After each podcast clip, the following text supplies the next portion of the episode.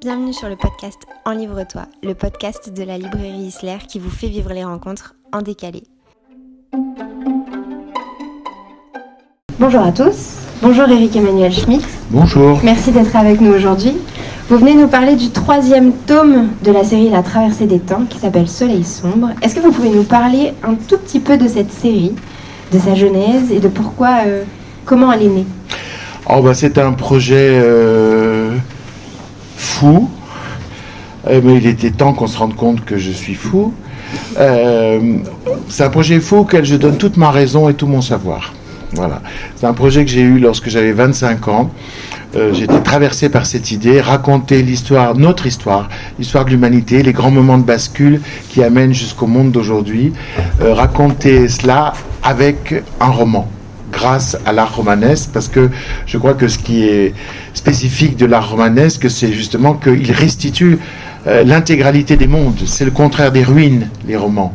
Euh, tout d'un coup, y a, il y a- oh, tous les sens sont requis, euh, les, civilisations disparues revivent, on est dans le cœur des, personnages de ces époques-là. On peut raconter le bonheur de vivre qu'il y a à chaque époque, alors que les historiens ne racontent jamais que le malheur. Donc voilà, il y a tout le champ du romanesque est extrêmement puissant. Et euh, voilà, j'ai eu cette idée à 25 ans. J'étais un jeune assistant en philosophie à l'université de Besançon. Je commençais ma carrière d'universitaire qui n'a pas été longue puisque dès que j'ai écrit, j'ai été rattrapé par le succès et j'ai pu me consacrer à l'écriture. Ce projet-là, à 25 ans, j'étais capable de l'avoir, pas de le réaliser. Et donc, euh, je me suis donné cet objectif au cours de mon, de mon existence d'être un jour prêt pour l'écriture de ces huit tomes euh, et de cette histoire. Donc ça supposait acquérir beaucoup de connaissances, bien sûr, avoir mon propre jugement et mon propre avis sur ce que me proposaient ces connaissances. Et puis ça supposait aussi la confiance dans, la plume. Et ça, euh, on, l'a, on l'a pas, pas jeune cette confiance-là. Euh, enfin, en tout cas moi pas. C'est le travail et, et peut-être la réussite parfois qui m'a donné cette confiance. Et tout- plusieurs fois au cours de ces décennies, je me suis dit ça y est, j'y suis.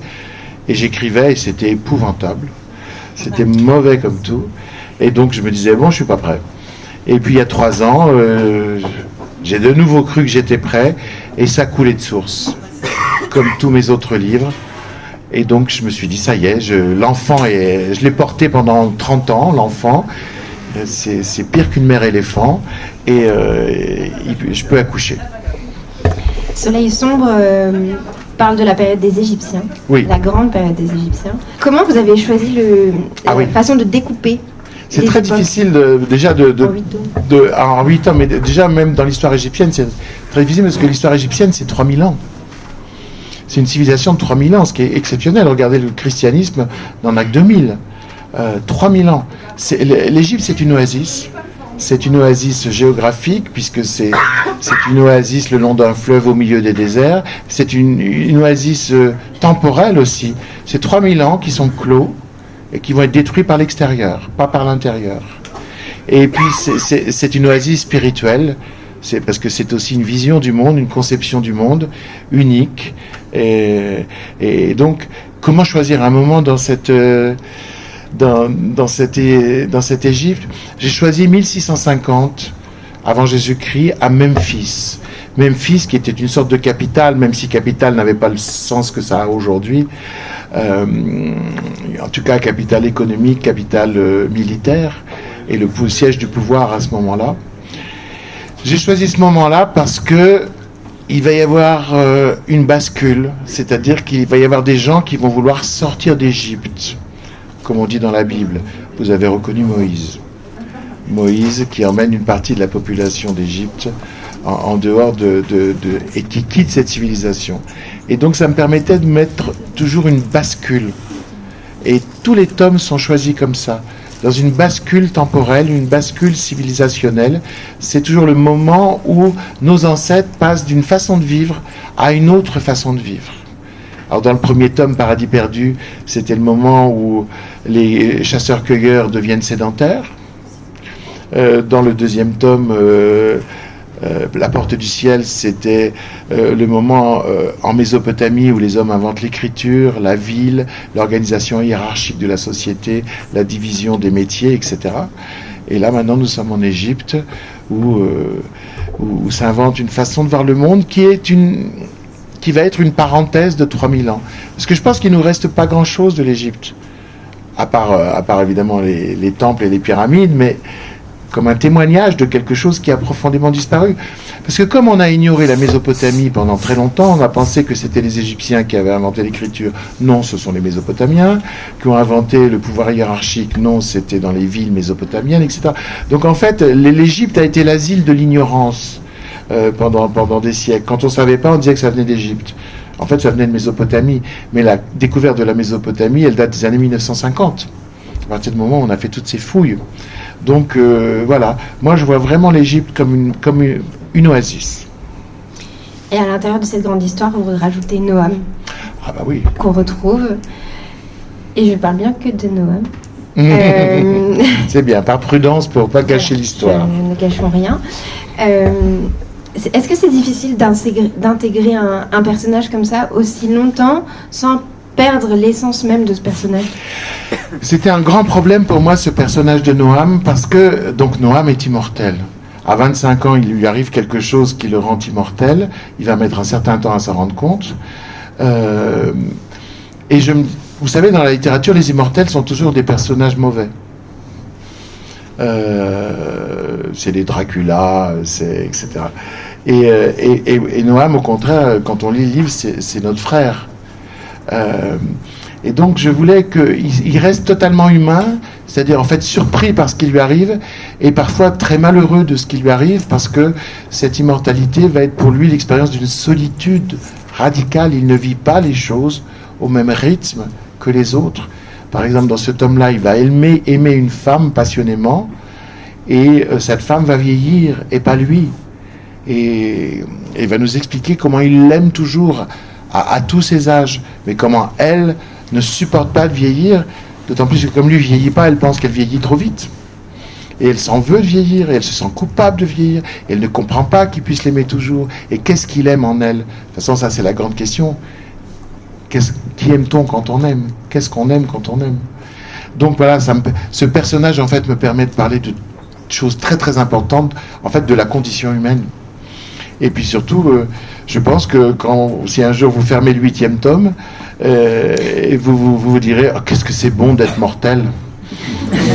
voilà. Parce qu'au fond, j'essaye d'apprivoiser euh, ma mortalité, la nôtre, parce que la sagesse, c'est d'aimer la condition humaine telle qu'elle est, et pas de la rêver telle qu'elle aurait dû être ou telle qu'elle pourrait être. Et donc, euh, c'est le, le traditionnel exercice de sagesse auquel nous confie la philosophie depuis l'Antiquité. Mais Noam, il apporte aussi un éclairage. Euh, le fait qu'il soit immortel lui permet d'éclairer complètement l'histoire qu'il est en train de vivre. Oui, c'est ça, et c'est le rôle des notes euh, qu'il y a en bas de page. normalement, vous savez, les notes en bas de page, c'est académique, c'est des références, etc.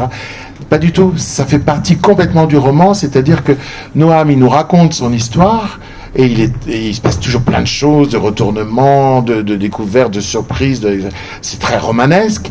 Mais de temps en temps, il prend la distance et il écrit une note en bas de page. Et là, c'est le Noam qui a traversé plusieurs millénaires et qui, nous dit ce qui dure et ce qui ne dure pas chez les hommes. Par exemple, dans le premier tome, il a rencontré un ours et il nous raconte comment les ours sont rentrés dans l'histoire. Parce que les hommes ont fait rentrer les animaux dans l'histoire. Sans les hommes, les animaux seraient dans la nature et pas dans l'histoire. Mais les hommes ont fait rentrer les animaux dans l'histoire. Alors, Noam va nous raconter ce que les hommes ont fait des ours qui étaient très très vénérés et que le christianisme a complètement dévalorisé. Euh, ici, il va nous parler des chats puisqu'en Égypte apparaissent les premiers chats et le culte des chats, et il va nous montrer aussi comment le christianisme va considérer lui que le chat est diabolique, etc. Est mieux être un chat en Égypte en 1650 avant Jésus-Christ que euh, en Occident chrétien euh, en 1000, euh, par exemple. Et ou pour les feux de la Saint-Jean, le 21 juin, on criait des chats donc, à chaque fois, il prend ce recul et sur la médecine aussi, bien sûr, parce qu'il est guérisseur, et sur la façon dont la pensée médicale a changé, etc. Donc il nous apprend plein de choses, et surtout, il, philosophe, il réfléchit, il prend de la distance. Oui, bonjour. Bonjour. Euh, c'est juste une question par rapport au huitième tome. Quelle impatience Un ancrage quand même dans l'actualité, dans votre histoire. Est-ce que le huitième tome, la trame est déjà écrite ou est-ce que euh, vous laissez une porte de sortie par rapport à l'actualité Il y a des... Oui. Je, laisse... je reste souple. Je reste souple. Parce que c'est vrai que oui, une partie des choses se passe au présent, enfin... Et, puis le, gros du livre, c'est toujours les mémoires de, de Noam. Mais effectivement, j'essaie toujours d'éclairer le présent par le passé et le passé par le présent. Et, et c'est vrai qu'on voit dès le début que c'est notre présent d'aujourd'hui qui m'inspire, puisqu'il y a un personnage qui ressemble à, à Greta Thunberg. Euh, donc euh, oui, je laisse la latitude de, de, de, de, de faire au fond un, un, roman à la fois profondément contemporain et profondément historique. Je, je veux garder ça. Mais et effectivement, du coup, sur le, le, le huitième tome, j'ai laissé des portes ouvertes. Très juste. Bonjour. Bonjour. Merci d'être là avec nous. Je voulais vous demander, est-ce que c'est dur et comment vous faites pour trouver le temps euh, de penser à cette histoire avec vos nombreux déplacements Ouais, bonne question. euh, il y avait un, un, grand comédien français qui s'appelait Robert Hirsch, qui était un grand comédien de théâtre. Chaque fois que je l'appelais au théâtre, chaque fois que je l'appelais au téléphone, je disais Allô, c'est Eric Emmanuel Schmitt, et il me répondait toujours tous les trois. et effectivement, il faudrait bien être trois pour faire ce que je fais. Mais euh, bah, et, et, tu, tu, vous avez évoqué les voyages. Les voyages me servent beaucoup. Je réfléchis beaucoup. Dans, dans, en voyage, dans le train, euh, dans... j'écris aussi beaucoup. Euh, euh... et puis, c'est très curieux euh, la vie d'un créateur parce que ça se fabrique à l'intérieur de soi sans qu'on y pense. C'est-à-dire que, tu sais, tout ce qui est esprit n'est pas conscient. On n'a pas conscience de tout ce, qui, se passe dans notre esprit. Il y a des processus de maturation pour toutes les choses de la vie d'ailleurs. Il y a des processus de maturation qui se font. Et moi, il y a des œuvres qui sont en gestation et qui se composent. C'est comme si je portais des bébés et tout ce que je vis permet qu'ils grossissent, qu'ils se nourrissent, euh, qu'ils se développent. Et puis un jour j'accouche, c'est-à-dire j'écris. Mais, il y a une grande partie qui se fait. Là, peut-être, je suis en train de te parler, je suis complètement à ce que je dis, mais il y a sûrement une partie de mon cerveau qui est en train de continuer à travailler sur âmes, ne serait-ce à cause de la question que j'ai eue précédemment, qui, hop, a, immédiatement dans mon cerveau, rouvert des portes. Euh, voilà, et c'est. C'est comme ça, un esprit de créateur. C'est pour ça que le soir, moi, il faut m'assommer pour que je m'endorme. Parce que ça, tout le temps. Tout le temps. Mais euh, quand je m'assois pour écrire, c'est déjà fait. C'est ce que disait Racine, ma tragédie est faite, je n'ai plus qu'à l'écrire. Voilà, c'est vrai, moi, quand je m'assois, mon roman est fait, je n'ai plus qu'à l'écrire.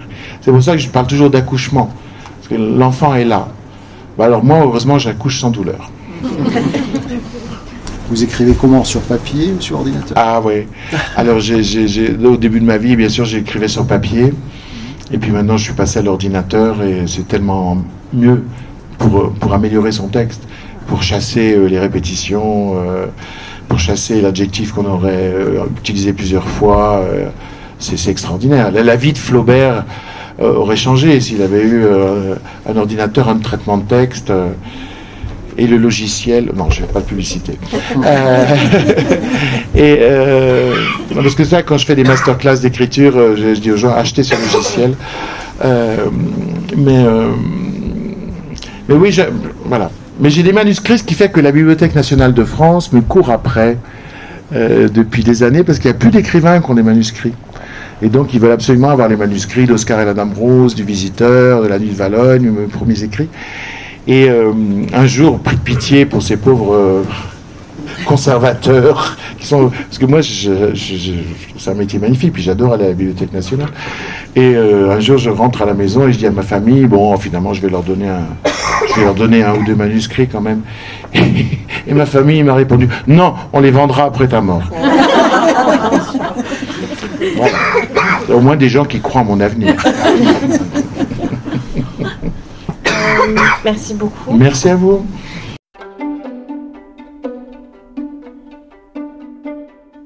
Merci de nous avoir écoutés. Et pour connaître toutes les informations sur ce podcast, n'hésitez pas à vous rendre dans la barre d'infos. Pour connaître les prochaines rencontres, allez directement sur le site isler.fr pour toutes les informations. N'hésitez pas à liker, à vous abonner et à très vite.